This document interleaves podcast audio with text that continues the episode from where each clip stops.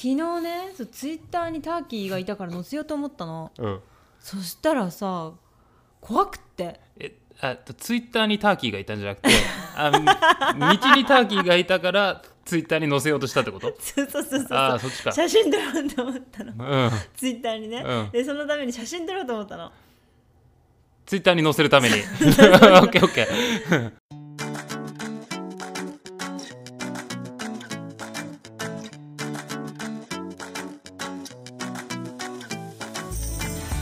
What is going on, guys? Welcome back to our podcast. This is your host, Koma, and on the other end is?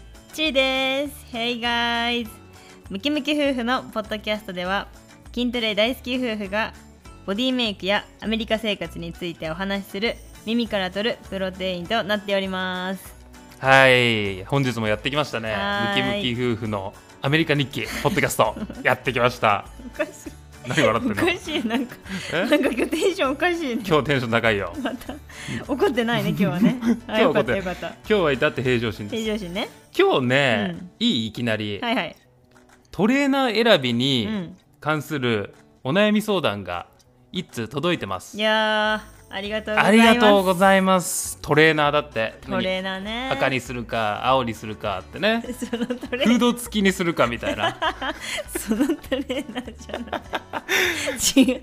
そっちじゃな色がいいと思いますかっていう。そうそうそう。あー。ちょっと答えられねえなそれな。あー確か季に節にもよるだろうし。私はフードなしの方が好きなんだよな。トレーナーってやっぱこうフードついてるんついてないのもあるよね、うん。トレーナーって、うん。こう前がこう。き？パーカーとかさああなるトレほどーナーとか。えパーカーなんじゃないの？それは。トレーナーじゃなくて。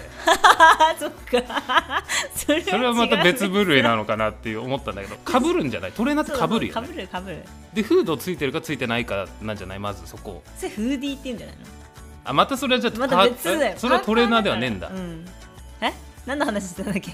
パーソナルトレーナーの話ですよ。そうだそうだそうだトレーナー選びというと、うん。筋肉の、まあ、筋肉とかダイエットね、うん。のうん。パーソナルトレーナーの話に関するお便りが1通届いてますね。はいはい。で今回はそちらにじっくり答えていきたいと思うんですけれども、うん。早速いいですか？お便りの方を読んでもらってち。あ私ですか？はい。そうですね。そういう話だったんじゃあです行きましょう行きましょう。はいはい。お願いし噛まますないように行きますね。で噛まないようにね、はい。うんうん。ラジオネームあさみオブ英語でサイエンスしないと。おおあさみさん。あさみさんからいありがとうございただきましまた。お便り内容、えーいつも楽しく聞いています。確かそろそろ博士論文のディフェンスですね。頑張ってください。すありがとうございます。これはちょっと前だったから、ね、そうだね。これはね5月えっとね6月ぐらいにねいただいたお便りだったからその時はまだ俺博士博士号の最終審査の前だったから、うん。あの今はねあのもう撮ってるんだけど、うん。そうちょっと遅れちゃってごめんなさいって遅くなっちゃってうんごめんなさい。遅くなってごめんなさい、相談です。うんうん、年のせいか陰性ライフのせいかはたまたアメリカ生活が長引いて相対的にスリムな気分になった勘違いが進んでしまったのか じわじわと太った結果現在おそらく人生で一番納得いかない体型になっています。でも博士号をゲットした今一番の目標はもう一度バレエの舞台に立つことなので肉体改造をしたいのです。ずっと週2から3回の90分のバレエレッスンは続いているのですがそれ以外のクロストレーニングでスタミナ強化体幹強化そして全体的に脂肪を落としたいです。おすすめなメニューや種目はありますか？それに伴いパーソナルトレーナーをつけたいと思うのですがどういう基準で選ぶべきでしょうか？ちなみにトレーナーにバレエ要素は特に求めていませんがトレーニングメニューを組んでくれて経過観察してくれる人を考えています。ポッドキャストの再開楽しみにしています、あーありがとうございます、はいありがとうございますありがとうございますあさみさん。うん。あさみさんねあの英語でサイエンスしないとうん。っていうポッドキャスト番組配信されてますね。うん。でねあのあさみさんとね私、うん。ちょっと経歴似てんだよね。あそうそう珍しいよね。珍しいよね、うん。あさみさんもね帰国子女で、うん。今バリバリアメリカでね研究者で働いているんだけどそこも似てるんだけど、うん。あの博士号を取得したタイミングがもうほそぼ一緒だったよね。そうそうそうすごいよね。すごい。ん。あさみさんもねアメリカで博士号を取られてるんだけどあさみさん6月ぐらいに取られたのかな？5月か6月ちょっと前だったよね。ちょっと1か月ぐらいほんと前で、うん。でなんかね DM とかであの「おめでとうございます」とか言ってくれて、うん。あなんか珍しいですよねみたいな経歴。そう。だからすごくなんかちょっと経歴が似てるなと思って、うんそしたら送ってくれてお便り。うん。あありがとうございます。うございます。ライウェイベイベー早速1個目の質問から早速いっちゃいますか？けど。1個目の質問、うん。1個目の質問。えっ、とえっ、とあさみさんは今まで週に23回90分のバレエのレッスンをしていたそうなんですけど、うん。まずこれからねスタミナ強化体幹強化、まあ、全体的に脂肪を落としたいということで、えっ、とまあ、クロストレーニングうん。をやっていらっしゃるのかな？これからやるのかな？でそれでおすすめなメニューとか種目ありますか、っていうことなんですけど、うん。どう、ん。なんかおすすめあのいやまず言いたいんだけど、うん。すごいよねあさみさんね。あすごいと思うね、うんすごいと思う。本当にびっくりした。普通になんかあの質問を回答する前になんかもう普通にずっと週23回90分のバレエレッスンを続けているっていうことなんだけど、まずそれがすごいよね。結構ハード絶対ハードだと思う、うん。俺90分とかも絶対できないもんそんなこと。動けないよね我々はね。動けないね、ううん。んあとあの我々バレエ全く分かんないまず。そうなんですよ。申し訳ないんだけど。俺バレエやってたっていう友達周りにいなかったかも。ああでも女の子私友達いたよ結構本当？うん私今まで水泳をずっとちっちゃい時からやってたんだけど、うん。やっぱシンクロに移る子もいるんだよね途中で、はいはいはい。でやっぱシンクロに移る子ってみんなもともとバレエやってた子とかが多くて、うん。体がすっごい柔らかいのみんな。でもやっぱ体の柔軟性ってねバレエは一番大事だと思うし、うん。まあ、シンクロとかそのダンス系だったらね絶対ストレッチとか大切だと思うし。うん、あれだよねもういろいろちょっとアドバイスは考えてきたんだけど、うんバレエが分かんないから、うん。なんかどこの筋肉を使うのか逆になんかつけすぎちゃいけない部位とかあったら聞き流してほしいんだよねもう、ああそうだね、うん、例えばなんかさ俺がここのあの筋肉を鍛えるトレーニングやった方がいいですよとか言っていやいやでもそれバレエにはいらない筋肉だからとか言ったらもう全然無視してもらってなんかあるんだよね。なんかね例えばねアメフトとかだとなんか上腕二頭筋つけすぎるとボール持てなくなっちゃって。落ちちゃうんだ。そうボールをこう持つじゃん。抱えるからね。抱えるからだから上腕二頭筋のトレーニングとかあんまりしない方がいい逆に。それって不思議じゃんね俺らからしたら。そんなもん筋肉なんてつければつけるほどいいじゃんみたいな感じなんだけどなんかもしかしたらそういうのバレエであるあるかもしれないからそこはもうね、あの完全にもう無視してほしいっていう感じかな、ううんんそうだから注意書きとしてわ我々全くバレエ経験がないっていうのことだけちょっと頭に入れといてくださいっていう感じかな、うん。うんうん。でさちー見た、俺ねこのお便りをもらった時にバレエダンサーの方ってどんな体してんのかなって軽く調べたんだよね、うん。ものすごい体してるよねみんあなね。私もそう。あさみさんからうん。お便りいただいて、うん。バレエの体型ってどんなんだろうと思って調べたらすごいね、めちゃくちゃマッチョなのみんな、女性も男性も。余計な脂肪がないんだよね多分。絞れてるよね本当に動ける筋肉しか残してないと思うんだよね そうそう。どこ使うんだろうねバレエってねやっぱあのつま先立ちだからやっぱりふくらはぎなのかなとかもちょっと思ったね。カーフ？だから、うん。うん。ふくらはぎカーフ。あとやっぱね背中の筋肉とか。姿勢が結構大切だと思うんでねバレエって。確かに。だからやっぱ広背筋とか？広背筋とかね。あとやっぱ下半身なんじゃないの？足全体。足でもさバレエやってる人の足見た？やばかった。熊川哲也？知ってる？男性の。わかんないですあんまり。あれ熊川哲也さん？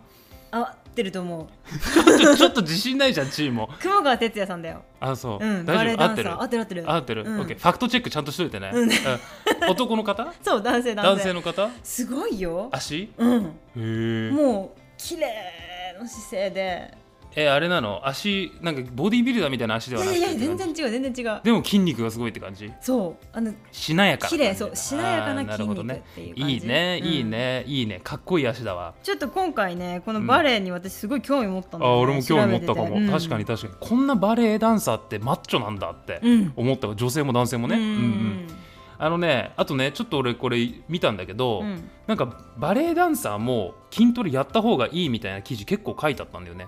ちょっと調べてたんだけどでやっぱりウェイトトレーニングっていうのはバレエやる上で重要なのかもしれないねもしかしたら。うんどこの筋肉とか書いてあった、書いてなかったんだよそれあがでもやっぱり俺がもうこれ答えなんだけど、うん。俺の思った、うん。ビッグスリーなのかなと思って。結局。えだからビッグスリーって何だって言ったらあのスクワットベンチ、うん。デッドリフトだよね。SBD ってよく言うんだけどやっぱこの3つをやるのがいいのかなってちょっと思った、うん。まあでうん。ベースだよね、ベースも基礎だよね、基礎の基礎って。多分浅見さんもね知ってると思うんだけどスクワットベンチ。デッドリフト。であのなんでかっていうとこの3つの種目はやっぱもう全身の筋肉をまんべんなく鍛えられるっていうのがまず一つあって、うん。多分浅見さん本当にバレエも忙しいと思うからそんなに筋トレにウェイトトレーニングに避ける時間っていうのも少ないと思うから、うん。でも週2回とか3回のウェイトトレーニングでもまんべんなく全身鍛えられるっていう意味でやっぱりもうビッグ3のこの3つの種目を極めればもういいのかなっていうのがちょっと思った。もうなんか俺らがやるようなさなんか変ななんだろうなライングとエクステンションとかさなんかインクラインアームカールとかさ、うん。そういうのってなんかまあちょっとマニアックじゃんね、まあそういうのは多分やんなくてね、時間があるやつだけやっとけばうんいいって感じで浅見さんの場合は補助であくまでやってるから、うん。まあ、結構基本的な動作でいいのかなってちょっと思ったのが一つ、うん。うん、やっぱりさ、スクワットとかフリーウェイトでやれば体幹強化うん、うん、にも、ねそうそうつながるんじゃないかなって思って。うんうんその通りだうね、ん。浅見さん体幹強化したいって書いてあったから、うん。まあねあの体幹を強化する種目、まあ、プランクとかもあると思うんだけど知ってるプランクってあのきついやつ。腕立て伏せをもうちょっとな いんなかこうずっと動かないあの、うん。あの亀みたいになる体勢で、あれやると知ってる？あの24時間が48時間に感じるらしいよ。えどういうこと？あ時間が長く感じるってあそういうの。そう精神分かりにくい。精神と時の部屋に入ったみたいなプランクってこうなんかあそうなんだ。やったことあるプランクチあの私プランク10秒で。ダメなんか1分測んじゃん。プランクはい1分って言ったら1分が2分に感じるんだって。わかるなんかこうわかる相対性理論とかやっぱこう紐理論とかのアインシュタインの考えたこうあとフレミングの左手の法則とかいろいろあって それによってこう時空が歪んじゃうらしいの。プランクをやると。知ってた？知らない。だからこうもう最後にねこう最後にこう寿命がねもうつきそうな人に最後どうしたいですかって言ったらやっぱみんなこうプランクをやりたいって言って。最後ちょっと寿命を伸ばしたいって言って。そうだ。そう感じるだけでしょ？あ何の話したかちょっと覚えてない。あの、ごめん。うんビッグスリーですよ。そうだね。おすすめ体なの幹そう。だねからプランクをやるのもいいんだけど、うん。もうビッグスリーで体幹って十分鍛えられると思うから、うん。その体幹強化を考えてるってことであればもうビッグスリーやればいいと思う。うん。特別なその体幹トレーニングはしなくても、ね。ビッグスリーやればもうね、うん、できると思う、うんうん。特にやっぱりスクワットあのあとデッドリフトかな、うん。ベンチプレスはいらないかもしれない。どうなんだろう。バレエって大胸筋っているのかななんかそんなイメージないんだけどあんまり。うあんまりイメージないないよねん。だからスクワットとデッドリフトかな。うん。だから特に大腿四頭筋とえっとハムストリングとお尻。うん。あと背中も鍛えられるよねデッドデッドリフトで。そうだね。だからその2つの種目を結構がっつりやればもうまんべんなく鍛えられるしあと体幹も鍛えられるような気がするな。確かに。うん。いいと思う。いい？一個いい？いいよ私あんまりクロストレーニングって詳しくないんだけど、うん。やったことある？なんかね俺これもちょっと記事で調べたんだけど、うん。クロストレーニングって結構何なんだろう？バレエをやってる方はよくクロストレーニングっていう言葉を使うらしい。あそうなんだ。そう。バレエの練習に加えてそのなんか補助トレーニングのっていう意味っぽいんだよね。あのクロストレーニングとクロスフィットとはちょっと違うと思う。クロスフィットと違う意味でしょ、うん。多分。違うと思う。あそうそうそうなんか補助の、うん。あのなんだトレーニングっていう意味のトレクロストレーニングだと思そうれはクロストレーニングっていうのは有酸素とか？有酸素とかもやるのかのなかな？わかんねえ。どうなんだろう。俺ちょっと有酸素について、ね。ごめんね本当に、うんそっかそっか。なんか有酸素とかもした方がいい？知ってもどうなんだろうね。でもほらあのお便りにさ全体的に脂肪を落としたいですっていうふうに書いてあったから多分有酸素もまあちょうどよく効率的に取り入れて脂肪を落としたいですっていう意味だったのかなと思って、なるほど、うん、まあでも筋トレして食事管理してれば私たちはそれでさ ほらいつも落とすじゃん体重を。そうだね。あんまり有酸素使わないじゃん。そうだね。うんうん。だからえっとどれぐらいあれだよね。あさみさんのさ普段のさなんだろう仕事環境っていうかどれだけ立ち仕事が多かったりっていうのもよると思うんだけど、まあ研究者だから俺と一緒だったら多分デスクワークがほとんどでそ,、れだったらもうちょっとこう普段歩くねもっと歩くとか歩くようにするとかもうちょっとこうなんだろうアクティブになるっていうだけでもだいぶ消費カロリーとか変わってくると思うからデスクワークが中心になったらもうちょっとこう意識し意識的にうん。こう動き回るっていうことだけでだいぶカロリー消費っていうのは変わってくるよね。それに加えてえっとまあ食事管理。うん。だから消費カロリーと摂取カロリーがあって、うん。あの摂取カロリーの方をちょっとこう落とす。っていうのもまあ手だよね一つね、うん。どちらかだよね消費カロリーを上げるか摂取カロリーをこう下げるか。かっていううん、こうどっちかのこうレバーをこう引けば、まあ、体重っていうのはまあ落ちてくると思う普通に、ううん。んなるほどね、うん。なんかある他に？そんな感じでいいかな？一つ目の質問は。そんな感じですか？うん。ごめんなさいね本当に。バレエうん全く分かんないんで、でもすごいなんかねこのねお便りをねくれたおかげで、うん。なんかバレエについてすごく興味を持った。そうだね、うん、なんか楽しそうバレエ。やってみようかな今から。なんかバレエってイメージ的にだけどごめんね、なんか小さい時からやってるイメージ。あそうそうそないう。そうあるあるある。あるでしょ、うん、うん、あじゃあ次次いきあます。次次次ね。はいえーっと次ね。パーソナルトレーナーをつけたいと思うのですがどういう基準で選ぶべきでしょうか？ちなみに、まあ、トレーナーさんにはねバレエの要素は求めてないということで。はいはいはいはい。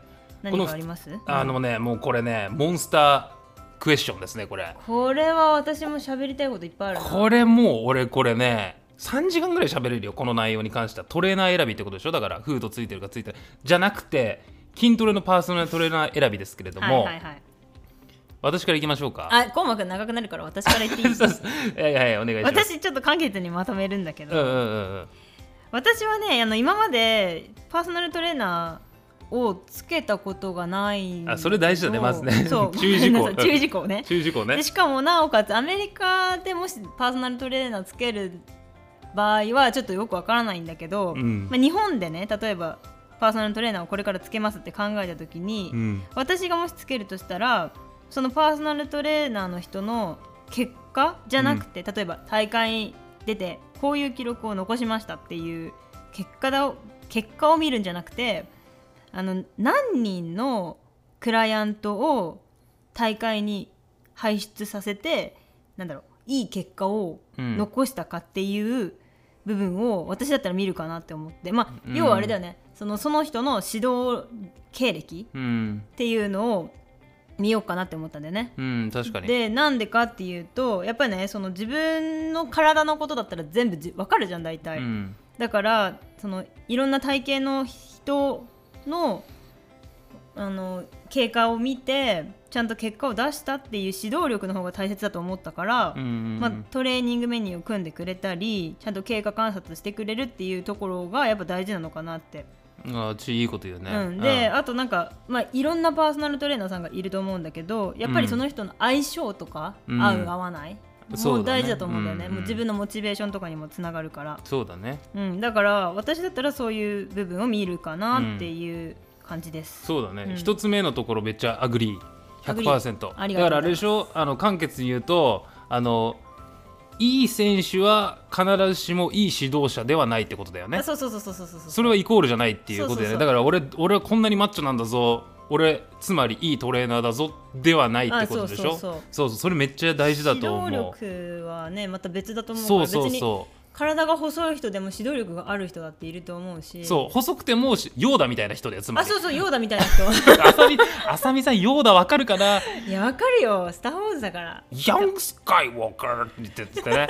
ちょっと似てるでしょ？ちょっと似てる。ちょっと似てるでしょ？だヨーダなんてさほらルーク・スカイウォーカーは最初なんだこのジジイみたいな。ちょっと舐めてたね。舐めてたでしょ、うん。エピソード5で、うん。でしょ？5だったっけ？4じゃなかったっけ？四？え？5だ。ファイブだよ。5だ、うん The Empire Strikes Back のとこで、ヨーダを探しに行ってね、うん。で指導者を見つけなさいって時に。この汚いとこみたいな。そうそう。こんなとこでできるわけねえだろみたいな。おいジジイヨーダ俺探してんだよ。誰だよ？って言ったらそのジジイがヨーダだったっていうね。そう。でヨーダっていうのはもうめちゃめちゃその超リスペクトされてるジェダイマスターだっていうね、うんうん。だからあの何の話だったっけ？ごめんごめん。そう。だからあのあれだよあの指導力とそう。だどれだけいい選手かっていうのは別に指導力とはあまり変わ関係ない可能性もあるってことだよね、うん。つまりね。そう、うん。だから俺が言いたいのはあのパーソナルトレーナーを選ぶ際に、うん。一番マッチョでもなく、うん。イケメンでもなく大事大事。一番賢い人を選ぶべきだと思うんだよね。賢い人ね。結論から言うと、うん。でねああそうだよね。やっぱ賢い人大事だなって思うんだけど、うんじゃあ賢い人ってどうやって見分けるのかっていうのをね俺ね何個かね3つかな、うん。ポイントをちょっと用意してきたんだけどいい？発表して、これ私の見解あくまで、うん。うん。なのでねこうあの全部信じなくていいと思うんで私は個人的にこう思いますって、うん。いいトレーナーを見つける際にこういう部分が大事なのかなっていうのをちょっとあの考えてきたので、はい。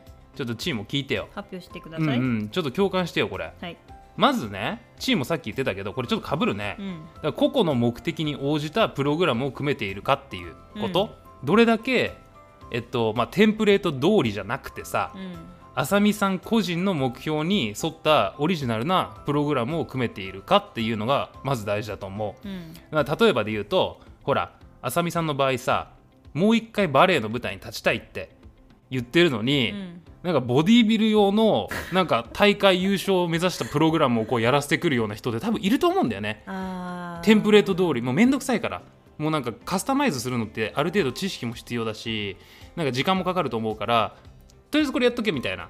えこれってなんか私の目標とは合ってないんだけどみたいに思うんだったらやめた方がいいと思うんだよね。うん。だからあとあさみさんさライフスタイルとかさ食事とかも好みがあると思うんだよね、うん。すごい研究者で忙しかったりとか。あ私どちらかというとこういう食べ物とかが好みなんだけどなとか。そういうのにもなんか柔軟にこう対応してくれるトレーナーがうん。いいなっていうふうに俺思った、うん。うんうん難しいよね、うんうん。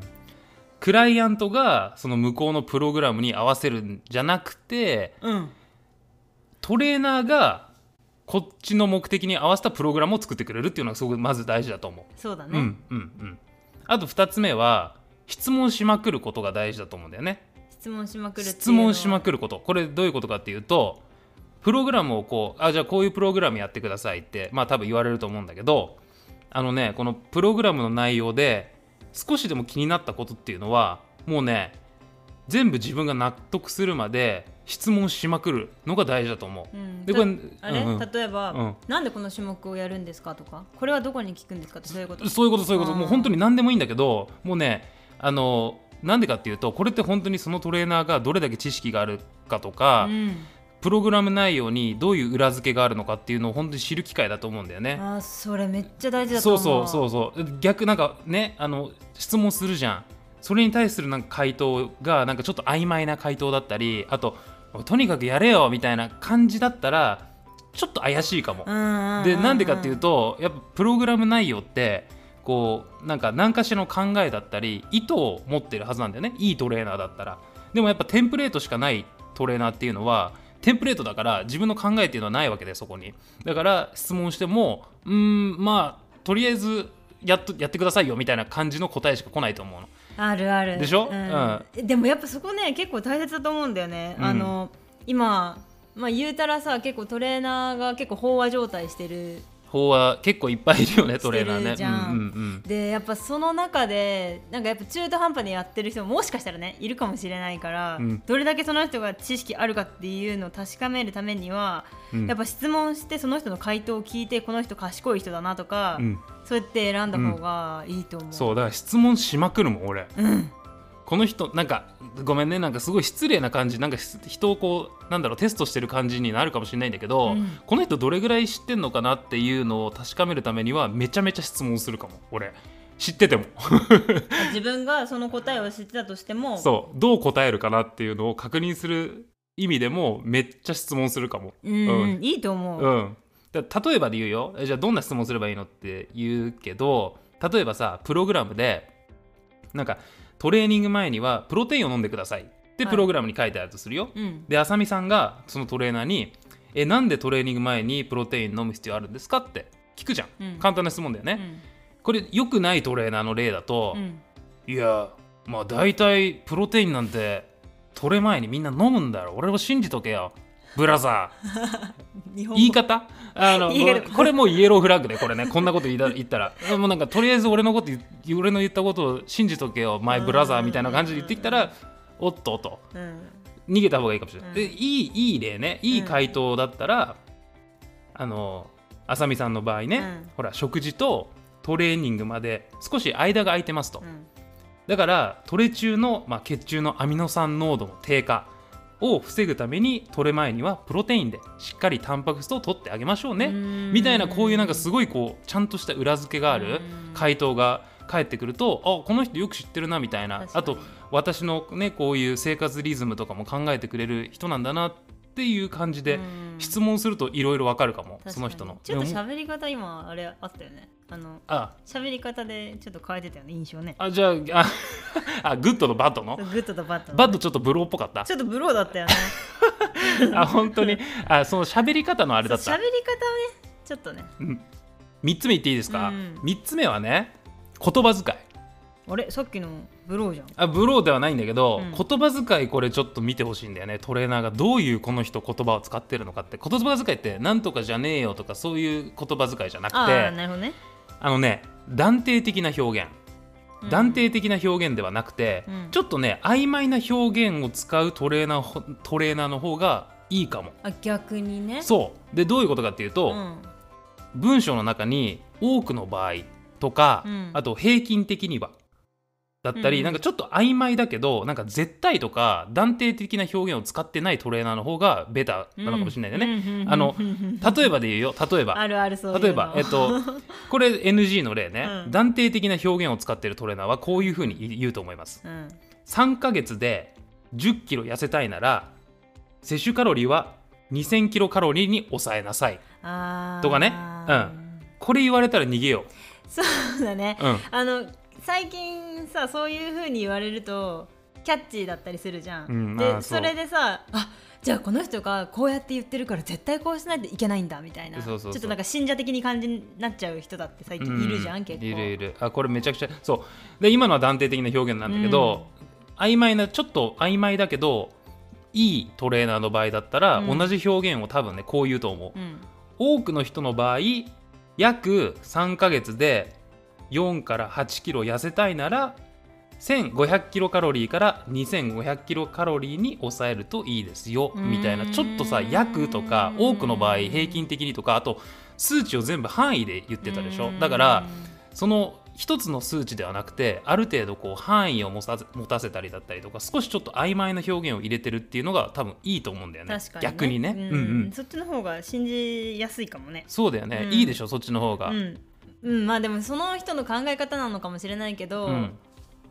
まあ、絶対とか言っちゃってる人の方が信じちゃうそれ気持ちねもわかる。うん、それこれねあれ初心者だとすごいこれ落とし穴だよね、うん。逆にね。で逆に曖昧にしちゃうとこれ本当なのかあなって思っちゃう人もいるかもしれないけどうん、うーん。だからあれでしょ？なんか表面上では知識量がありそうでしょ、うん。絶対的な表現を使ってる人の方が、うんうんうんこれをやれってみたいな感じ。でもなんかこの人すごい自信あるんだなみたいな感じに捉えちゃうけどそ逆なんだよね結構それって、うん。なんか知識がないから曖昧なことを言えないんだよね。知らないから。逆に知識がある人っていうのは全てを知ってるから例外があることも知ってる上で、平均的にはとかまあ多くの場合とかいう表現を頭につけるんだよ絶対に。知ってるから、知識があるから、うん。うん、でもあの何も知らない初心者の方とかっていうのは逆にそっちの方があれ？この人怪しいなみたいに思っちゃうから、うん。なんかこういう断定的な表現を使ってるトレーナーの方がなんか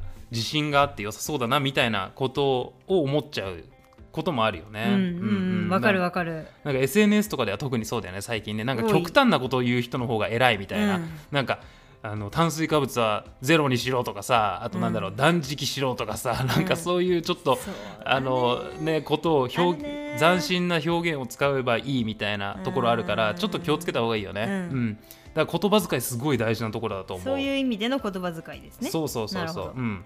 うんうんとね、いろいろ言ったけど、うんあのちょっとまとめるよ。うんまず一つ目、あのいいトレーナーを見分ける私的なね、私の個人的な意見ね。一つ目が自分の目的に沿ったプログラムをまず組んでくれているのか。うん。2つ目、えー、と質問をしまくってプログラムにしっかりとした裏付けがあるかっていうのをちゃんと測りましょうっていうこと、で3つ目最後。言葉遣いだよね。断定的な表現を多く使ってないかね。えっと少し曖昧でもいいんだよ。多くの場合だったり、うん。平均的にとかあと数値はこう範囲でこうすね示してくれた方がよりいい気がするこれは。うん。アグリそうでしょ？だって身長とかさ性別とかさ全員違うわけだからうん。一つの数値で決められるなんてちょっとおかしいじゃん逆にーね。そうだね。そうそう。まあね一番いいのはこれこういうのを全部ちゃんと兼ね備えてる人と出会えるのが一番いいけど、うんうんうん。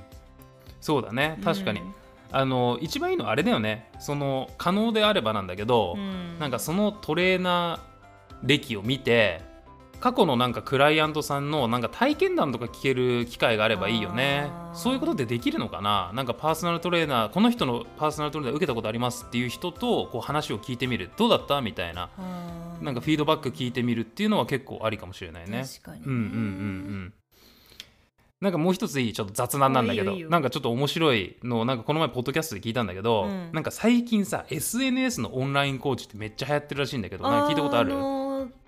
トレーナーが SNS でやってるやそつう。なんかソーシャルメディアでさめちゃくちゃもうバズってる、うん。まあ、インフルエンサーだよねいわゆる、うんインフルエンサーがお俺のコーチング受けないみたいなオンラインコーチングって言って、まあ、オンラインで対面じゃなくてオンラインで受けるパーソナルトレーナーなんだけどうん。お俺のパーソナルトレーニング受けねえかみたいなのをもうばらまきまくって、うん。あこの人のトレーニングトレこの人の指導を受けてみたいみたいな人がみんなこう来るんだけどもうねそれねめっちゃひどいらしくてもうねあのまあ受け受けるじゃん。